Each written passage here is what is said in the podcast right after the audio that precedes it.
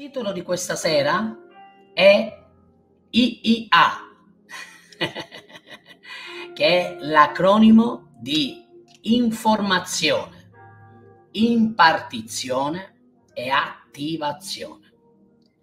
Andiamo a leggere in Atti al capitolo 1, dal verso 1 al verso 5. Atti 1, dal verso 1 al verso 5. Nel frattempo a tutti coloro che si sono appena collegati diamo un benvenuto e ricordatevi di condividere. Condividete nel vostro profilo Facebook o anche attraverso le varie applicazioni e attraverso anche tutte le altre app che avete. Fate in modo che questa parola possa arrivare al cuore di tante persone. Atti 1 verso 1 fino al verso 5 dice nel mio primo libro ho già trattato, o Teofilo, di tutto quello che Gesù fece e insegnò dal principio, fino al giorno in cui, dopo aver dato istruzioni agli apostoli che si era scelto, nello Spirito Santo, egli fu assunto in cielo. Egli si mostrò ad essi vivo dopo la sua passione, con molte prove apparendo loro per 40 giorni e parlando loro del regno di Dio. Così mentre si trovava a tavola con essi ordinò loro di non allontanarsi da Gerusalemme, ma di attendere che si adempisse la promessa del Padre. Quella disse che voi avete udito da me. Giovanni ha battezzato con acqua, voi invece sarete battezzati in Spirito Santo fra non molti giorni. Bene, in questi versi vediamo un ponte, un collegamento che Gesù fa, un ponte verso una nuova, un nuovo step, una nuova tappa. Noi come figli di Dio, noi che apparteniamo a Gesù, siamo in questo mondo per continuare quello che lui ha fatto e ha iniziato. Ecco perché lui ci ha rivestiti di Spirito Santo e di potenza. Ecco perché tutti quelli che credono in lui hanno il potere dello Spirito Santo e abbracciando Gesù e camminando con Gesù tu puoi fare anche quello che Gesù ha fatto. Voglio che sappiate che la parola atti degli apostoli significa fatti d'azione, opere, eventi. È qualcosa che abbiamo realizzato.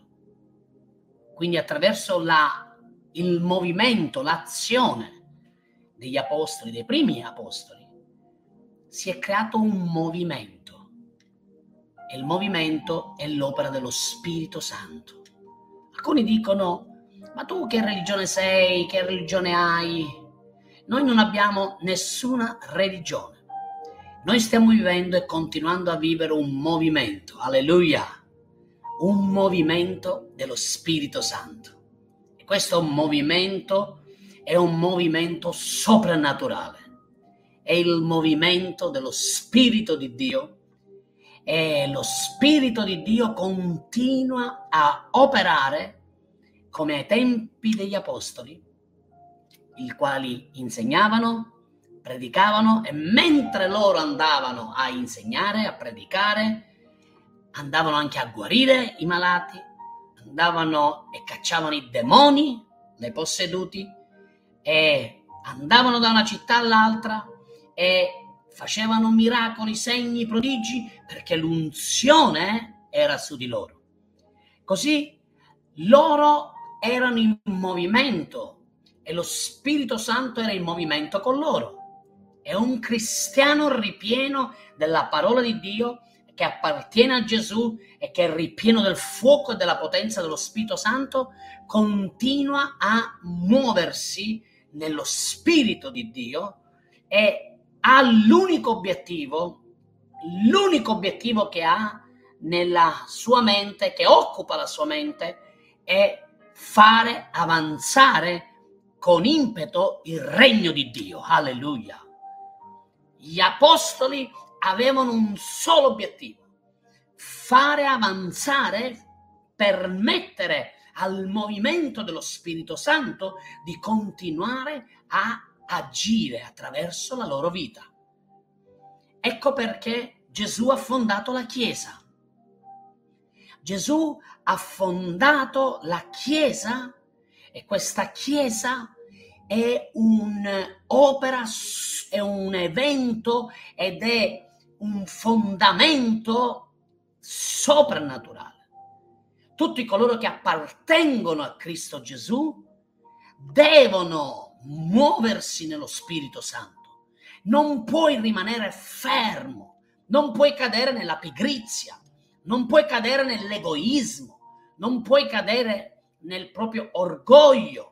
Hai bisogno di continuare a muovere lo Spirito Santo per come Lui vuole.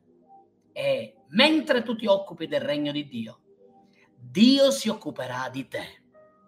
Mentre cerchi il regno di Dio e la sua giustizia, Egli ti sorprenderà e ti benedirà e benedirà la tua vita. Così Matteo 16, 19. Matteo 16, 19. A Pietro Gesù disse, a te Pietro io darò le chiavi del regno dei cieli. Tutto ciò che avrai legato sulla terra sarà legato nei cieli.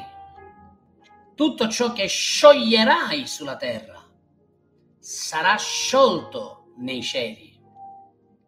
Così, fratelli miei e sorelle mie, mentre lo Spirito Santo si muove, mentre il regno di Dio avanza, tutti noi dobbiamo comprendere che la Chiesa di Gesù Cristo ha ricevuto le chiavi del regno dei cieli. Tu ed io abbiamo ricevuto queste chiavi. Voi sapete che le chiavi parla di possessione. Avere delle chiavi in mano parla di essere proprietari di qualcosa. Quando tu hai una chiave in mano, vuol dire che quella chiave ti permette di avere qualcosa di proprietà. Per esempio, avere la chiave della macchina significa che quella macchina o è tua o te l'hanno prestata, ma se è tua ne hai le chiavi, le chiavi di casa. Tu hai quelle chiavi perché sei il proprietario di quella casa.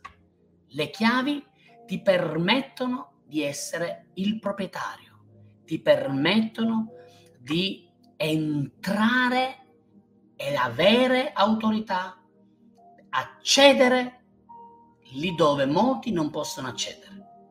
Così non tutti possono venire a casa mia se io non voglio. Ma se io voglio, con le mie chiavi apro e do il permesso di poter entrare.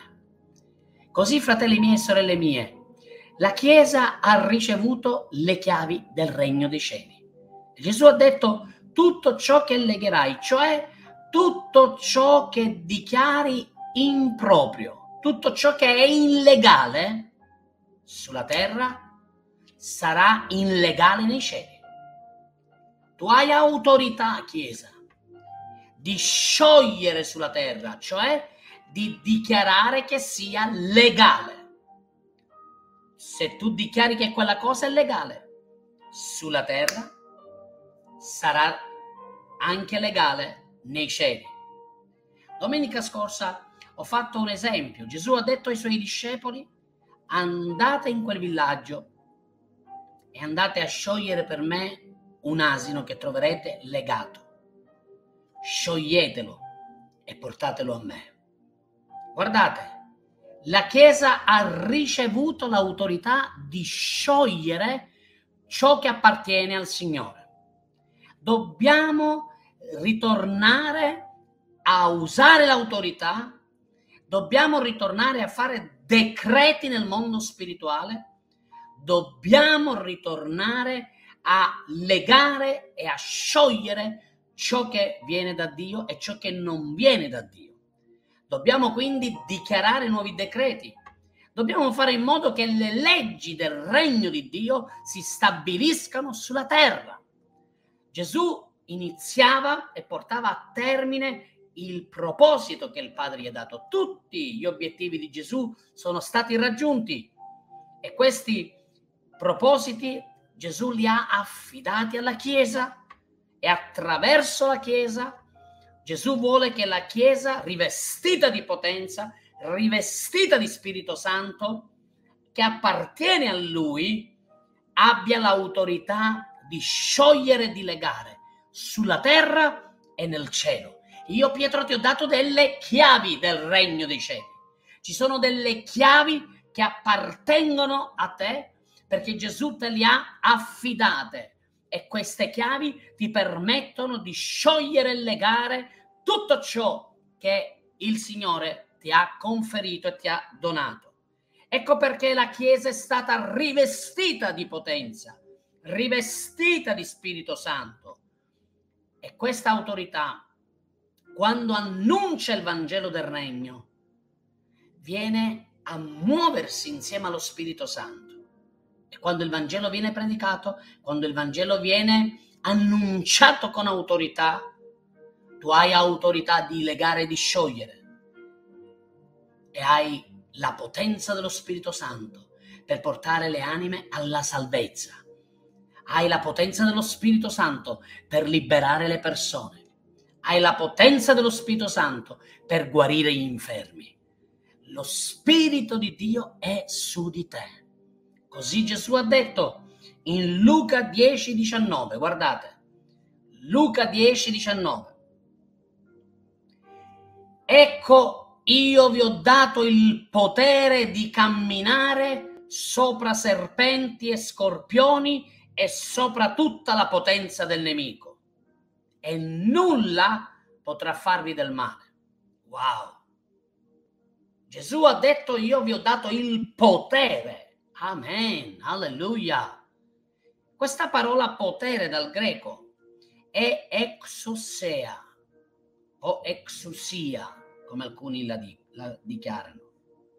Questa parola exosia significa capacità di dominare. È l'autorità che Gesù ti ha affidato come un magistrato. Tu hai l'autorità di tenere sotto controllo perché ti ha delegato con questo potere e tu sei un'autorità sulla terra per fare esercitare la potenza dello Spirito Santo. Questa exusia è un dono, è un privilegio, è Gesù che ci ha dato questo potere, l'exusia. Gesù ti ha dato competenza e libertà di dominio. Tu puoi dominare sopra il male, tu puoi dominare sulle circostanze. Tu puoi dominare sopra gli spiriti maligni. Tutti noi veniamo attaccati durante le giornate. Tutti noi subiamo attacchi, persecuzioni. Spesso ci sono ostacoli, circostanze avverse. E a volte possiamo rischiare di cadere nella carne. Ah! e vogliamo fare giustizia con le nostre mani. Poi quando vai a pregare, il Signore ti dice, io ti ho dato autorità, io ti ho conferito potere, io ti ho conferito dominio, io ti ho conferito giurisdizione. Tu hai il potere come un magistrato di giudicare e di controllare perché sei stato delegato dal Signore.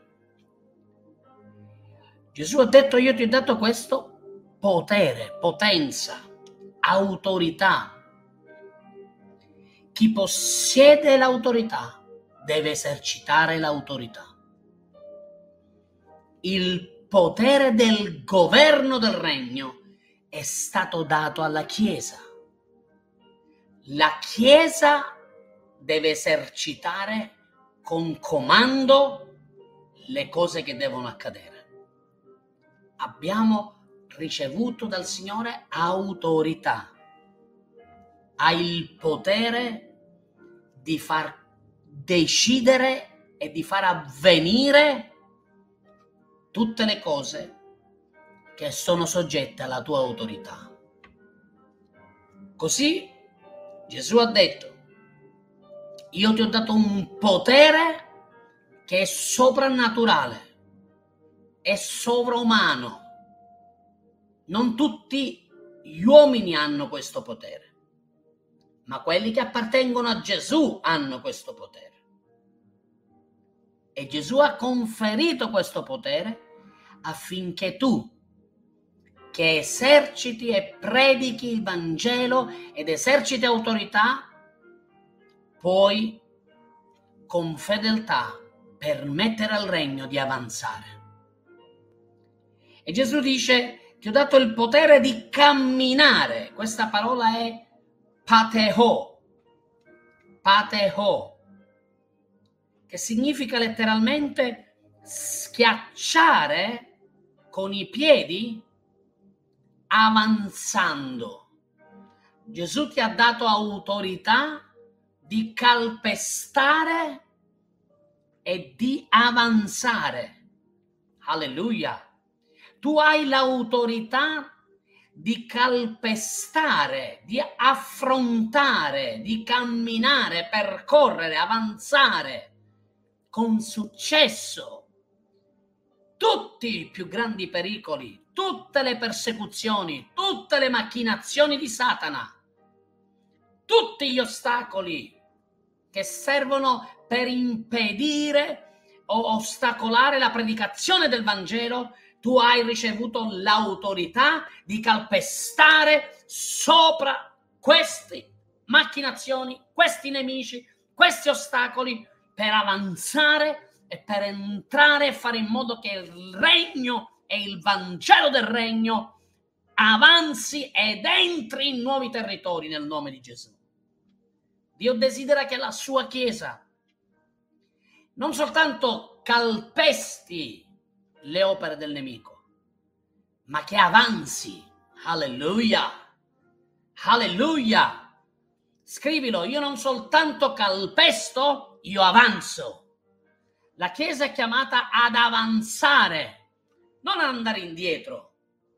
I discepoli sono stati chiamati ad andare, non a fare marcia indietro. Se tu appartieni a Gesù, tu sei stato chiamato da Gesù ad avanzare, a crescere, ad andare avanti e Gesù ti ha rivestito di autorità, di potere, di exosia e ti ha dato anche il privilegio e il diritto di camminare, di avanzare schiacciando le opere del nemico. Alleluia.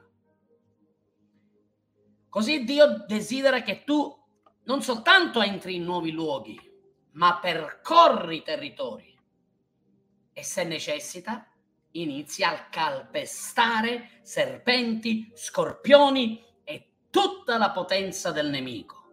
Oh, alleluia. Così guardiamo queste tre simbologie. Serpenti, per gli antichi il serpente era l'emblema dell'astuzia e della saggezza. Gli ebrei vedevano il serpente come colui che aveva offuscato Eva, l'aveva ingannata, quindi aveva agito da astuzia e aveva agito con inganno. Quindi quando tu stai entrando in nuovi territori, il diavolo può metterti delle persone che con inganno, con astuzia, cercheranno di deviarti o di farti andare fuori strada. Ma tu hai ricevuto autorità e il potere per avanzare, per calpestare serpenti nel nome di Gesù. Alleluia! Nel mondo spirituale tu puoi pregare e dire Signore, io calpesto ogni opera di astuzia e ogni opera di saggezza diabolica che vuole portare lontano il Vangelo e che non vuole permettere al Vangelo di entrare in quel territorio nel nome del Signore Gesù. Io entro in quel territorio e quel territorio mi appartiene nel nome di Gesù. Alleluia. Così Gesù sta dicendo io vi ho dato il potere, l'exosia di camminare panteo, pateo, serpenti, cioè astuzia, saggezza diabolica.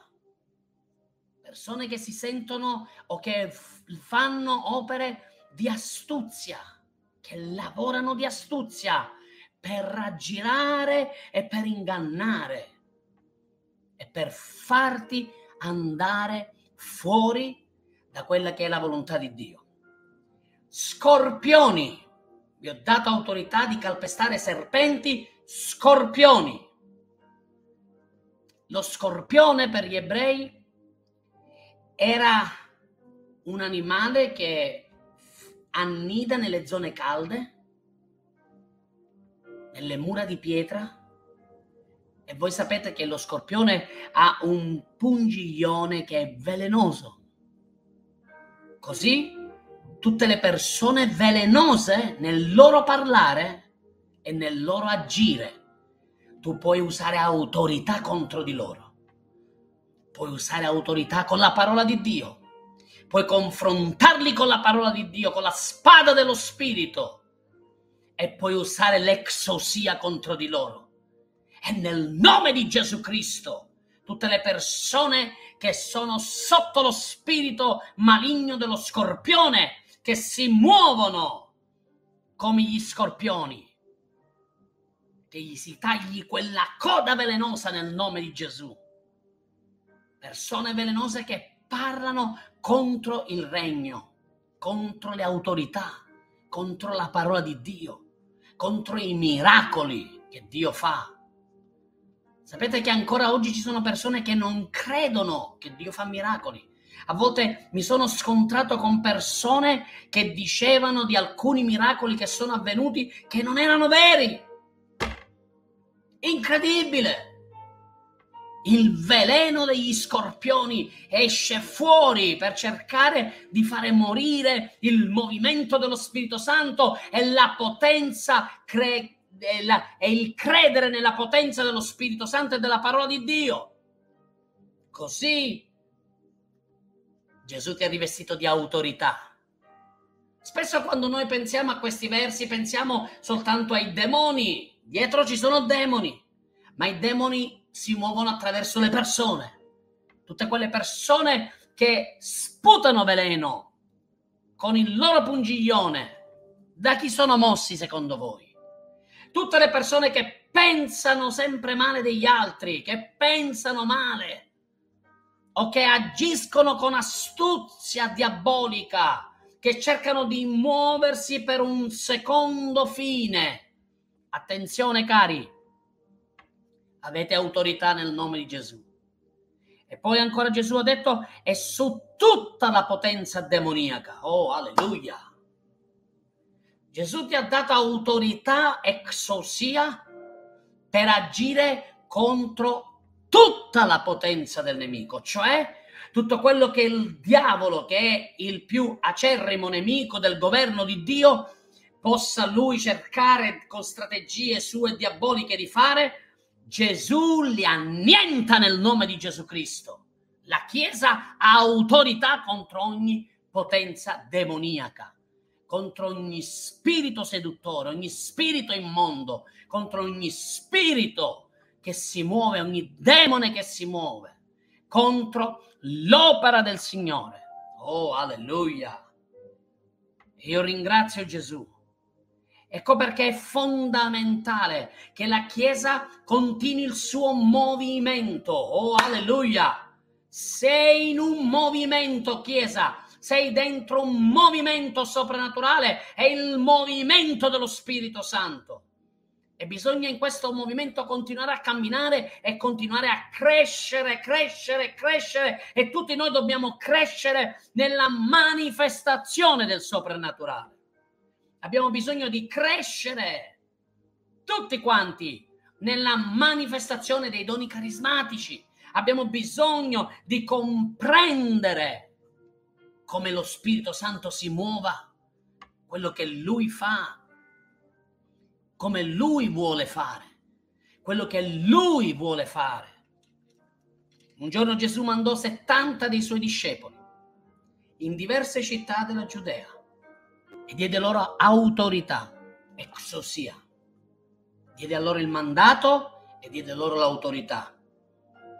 E così loro andarono e tutte le persone ascoltarono la buona notizia del Vangelo tutti quanti vennero guariti, liberati e la potenza di Dio si muoveva con gli apostoli e con i discepoli in modo straordinario e mentre loro ritornavano, loro erano tutti felici dell'autorità che Gesù gli aveva dato e Gesù gli disse, io vedevo Satana cadere come una folgore. Oh, alleluia!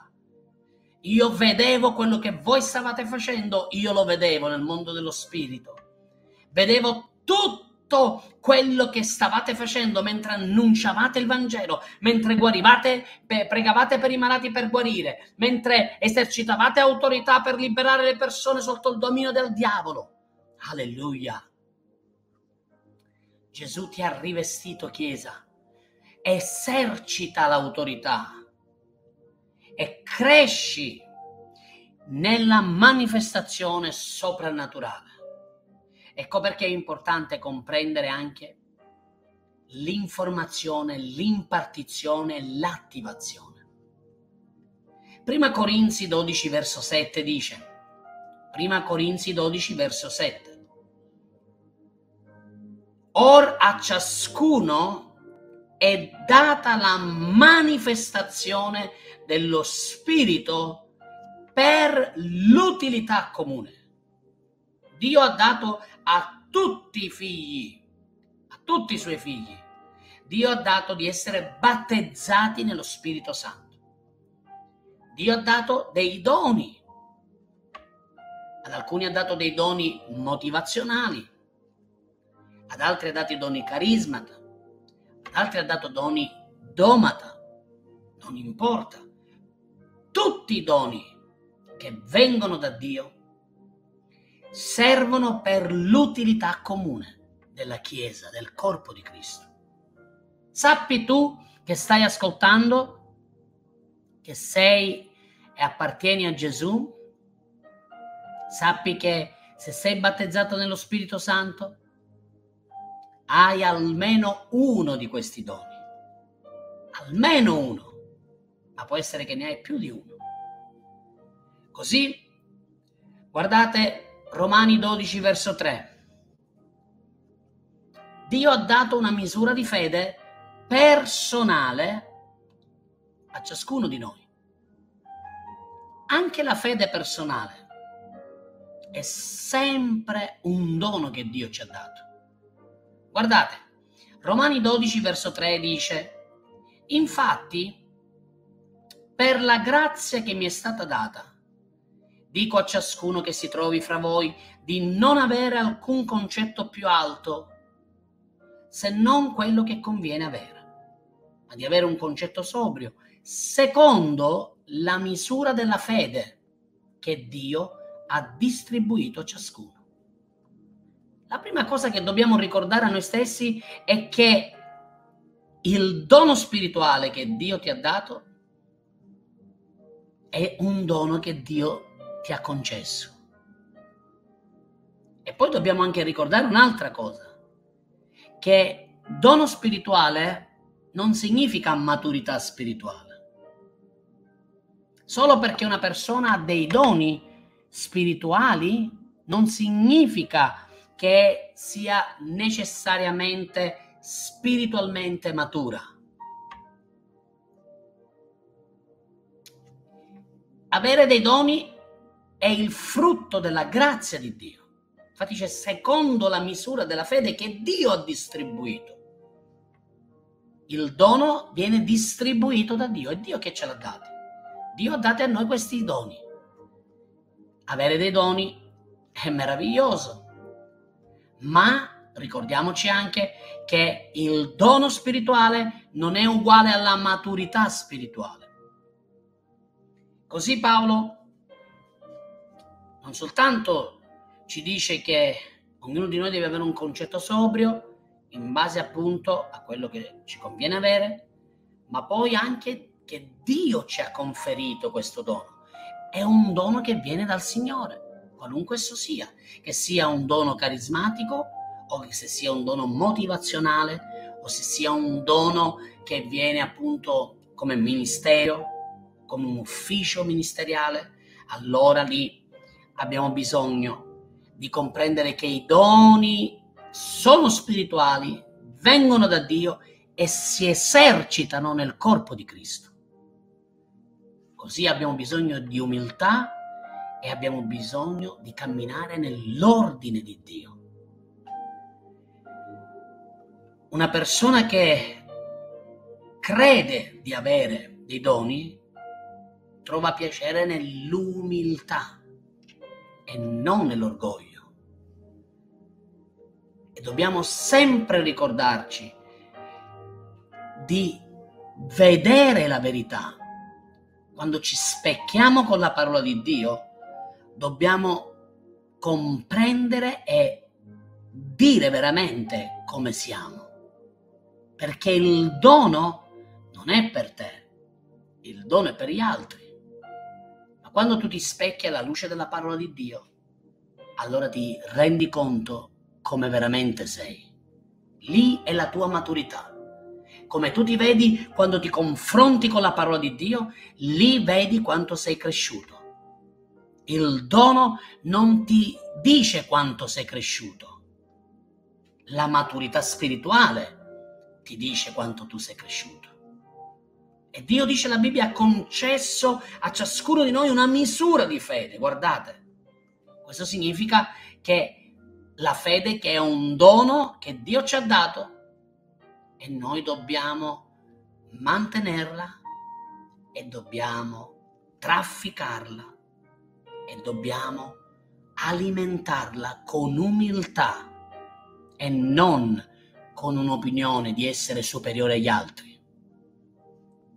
È, una, è un dono, un regalo della grazia di Dio, è un atto della misura di grazia che Dio ti ha dato.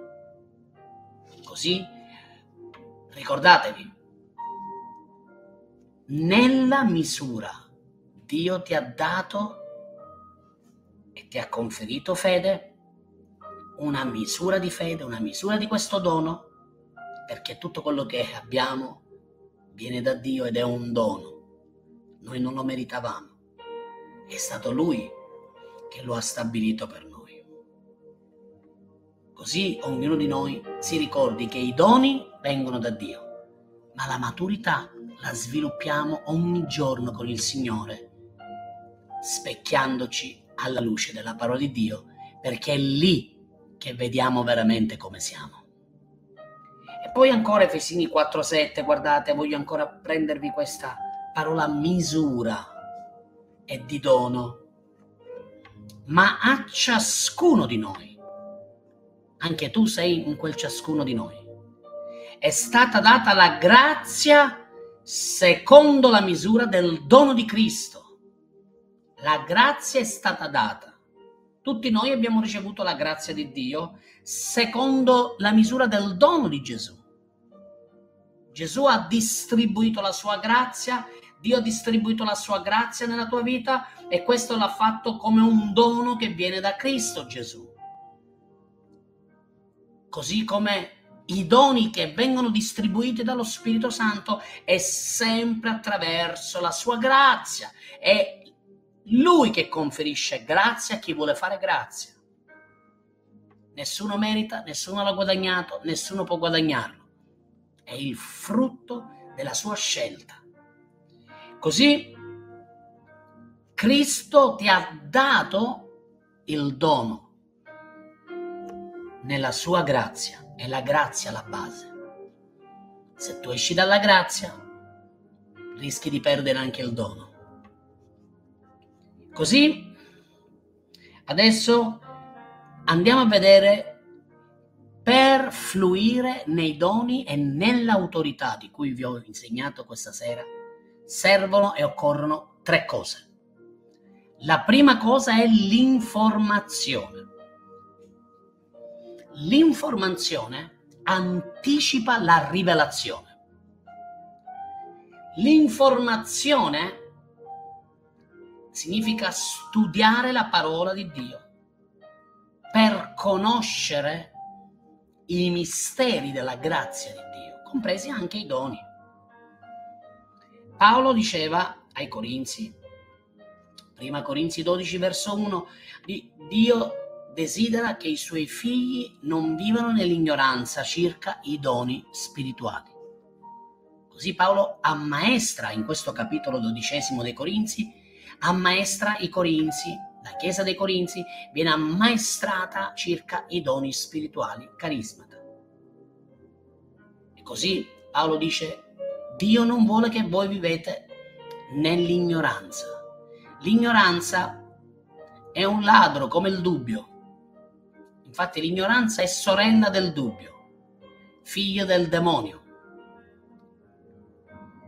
Dio non vuole che tutte le sue creature rimangano prive di informazione e soprattutto di rivelazione. C'è bisogno che il popolo di Dio cammini nella rivelazione. Proverbi dice che il popolo che cammina senza visione, senza rivelazione, dell'oracolo di Dio, diventa sfrenato, inizia a fare tutto quello che vuole. Così ognuno di noi abbiamo bisogno di essere informati, abbiamo bisogno di imparare e abbiamo bisogno che venga la rivelazione nella nostra vita. Ecco perché Paolo dice a Timoteo in 1 Timoteo 4:13, poi lo leggerete con calma, Figlio mio, tu applicati alla lettura. Studia la parola di Dio. Ecco perché nelle chiese che noi pastoriamo, sia a Milano, a Verona, Lugano e anche in Germania, a Vicenza, il gruppo di Vicenza, noi amiamo che vengano impartiti appunto gli studi biblici. Addirittura adesso abbiamo anche una classe di scuola biblica, a Dio sia la lode e ringraziamo il Signore per questa grazia che Lui ci ha concesso. È fondamentale studiare. Gesù ha studiato. Gesù studiava come ebreo, ha studiato la Torah, i cinque libri del Pentateuco. Gesù, fin da piccolo, veniva ammaestrato dai suoi genitori, dai suoi genitori fisici, naturali e anche da, dai dottori della legge lui andava al tempio e lui studiava la Torah, imparava. Lui non andava ogni tanto in chiesa, lui andava ogni sabato in chiesa, ogni domenica in chiesa. Così è fondamentale che tutti noi per crescere e per fare fluire i doni che Dio ci ha dato, possiamo andare in un luogo dove ci vengano impartite degli insegnamenti, ci siano date delle informazioni che sono vitali per la nostra vita, sia spirituale che naturale. Seconda cosa, impartizione. La parola greca per impartizione è metadidomi, metadidomi, che significa letteralmente dare e condividere una porzione rivelata. L'Apostolo Paolo, quando ha scritto ai Romani, Romani 1:11, lui parlava di condividere alcuni doni spirituali con i fratelli di Roma.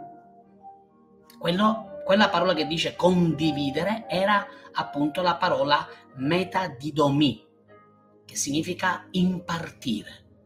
L'impartizione significa che viene conferita dagli uomini che hanno un manto sulla loro vita. Noi non possiamo impartire quello che non abbiamo. Noi possiamo impartire quello che abbiamo. E quando siamo sotto un manto, allora possiamo impartire agli altri. Non tutti gli uomini ricevono un manto. Dio sceglie alcuni uomini a cui conferisce un manto e questo manto ti permette di ricevere impartizione. Così possiamo vedere anche in Efesini 4, 28 l'impartizione, la parola meta didomi, quando parla di dare, guardate, affinché abbia da dare a chi è nel bisogno. Dio riveste delle persone che possono poi dare a loro volta per impartizione a chi è nel bisogno. Persone che vivono nel bisogno e sono poveri in spirito hanno fame di ricevere e l'impartizione arriva attraverso il manto che Dio ha dato. Così ancora, Deuteronomio 34 verso 8. Mosè impartì su Giosuè. Deuteronomio 34 verso 9. Un altro esempio, Mosè impartì agli anziani del popolo di Israele. Numero, numeri capitolo 11 verso 16 e 17. Ancora un altro esempio di impartizione. Il profeta Elia al profeta Eliseo. Prima Re 19, 16. Il quale ricevette una doppia porzione di unzione. Timoteo, seconda Timoteo 1, dal verso 2 al verso 6. Ascoltatemi, l'impartizione, qualcuno ha definito che è come un seme. L'impartizione è come un seme. Quello che fa e farà la differenza non è il seme, è il terreno dove il seme arriva. Io posso impartire quello che Dio mi ha dato ai miei figli spirituali. Poi ognuno di loro, in base al cuore, alla terra del loro cuore, ne riceverà il seme e in base alla terra crescerà e germoglierà tutto quello che Dio sta donando. L'impartizione ha a che fare con l'unzione di Dio. Infatti l'impartizione è soprannaturale, mentre l'informazione può essere naturale, ma poi si trasforma attraverso l'unzione in rivelazione, perché il tocco dell'unzione fa entrare la rivelazione nel cuore delle persone. Così invece l'impartizione ha a che fare solo con l'unzione di Dio. Se c'è un manto, allora può impartire tutti quelli che sono sotto quel manto a loro volta possono impartire ad altri. Così la parola unzione spesso dal, dall'ebraico viene dalla parola mashak, mashak, che significa strofinare facendo pressione con olio. Il peso dell'unzione ti schiaccia. Ecco perché è fondamentale che chi ha un manto lavori nel carattere delle persone che devono ricevere l'impartizione. Altrimenti l'unzione si ritira. Le persone poi sclerano, impazziscono, perché non puoi trattenere il peso dell'unzione se non c'è carattere, se non c'è fermezza, se non sei sotto un manto. Così Dio versa l'unzione per consacrare e per mettere da parte i suoi figli per un proposito dentro un progetto che Dio ha stabilito. La parola shireo significa infatti strofinare, spalmare. L'unzione scende e viene sulla tua vita e ancora un'altra parola è haleifo, che significa ungere, come quando si ungevano i re, i sacerdoti e i profeti. Noi non possiamo imparare a muoverci nell'unzione di Dio se non agiamo sotto questa rivelazione che vi sto dando questa sera. Devi stare sotto un ministero che ha un manto da parte di Dio. Non puoi imparare a muoverti nell'unzione fuori dall'agire e dal rimanere sotto il manto di un ministero che ha ricevuto. Così l'impartizione è individuale. L'impartizione ha a che fare con ciò che ricevi e con ciò che possiedi da ciò che ricevi. Eliseo, prima di ricevere l'impartizione e il manto da profeta, fece una domanda difficile. Seconda Re, capitolo 2, verso 8 fino al 10. Allora Elia prese il suo mantello, lo rotolò e percosse le acque. Esse si divisero di qua e di là. Così passarono entrambi all'asciutto. E dopo che furono passati, Elia disse ad Eliseo, chiedi ciò che vuoi che io faccia per te, prima che ti sia portato via. Ed Eliseo rispose, ti prego, fa che una doppia porzione del tuo spirito venga su di me. Così Elia gli disse, tu hai chiesto una cosa difficile. Tuttavia, se mi vedrai quando sarò portato via da te, ciò ti sarà concesso, altrimenti non l'avrai. Il profeta Elia rispose alla richiesta di Eliseo in un modo saggio. Se tu mi vedrai fino alla fine, allora Dio impartirà su di te quello che mi ha dato. Non è Lui da sé che può deciderlo, è Dio che si muove attraverso i suoi uomini per impartire e per dare il manto. Ecco perché Eliseo fu violento e si impadronì nella doppia porzione. Matteo 11:12 dice, guardate, Matteo 11:12 dice, dai giorni di Giovanni Battista fino ad ora, il regno dei cieli subisce violenza e i violenti se ne impadroniscono. Wow! Pensate a Eliseo quando Elia gli ha risposto, se tu mi vedrai andare via, allora può darsi avrai quello che mi hai chiesto. Pensate se Eliseo a quella risposta avrebbe detto, oh no, no, no, no, no, va bene, allora ti saluto, una stretta di mano, tu per la tua strada, io per la mia. Avrebbe perso il proposito, la chiamata di Dio.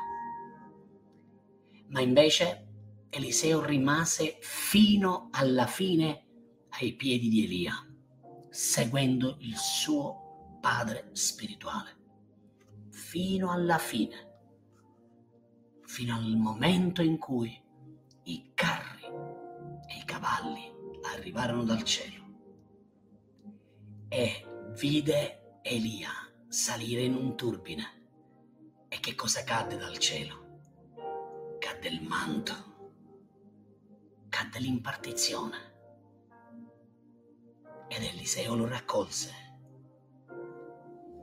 perché ne fu violento. Se tu vuoi fluire nell'unzione e nei doni, devi ricevere informazione e devi ricevere impartizione.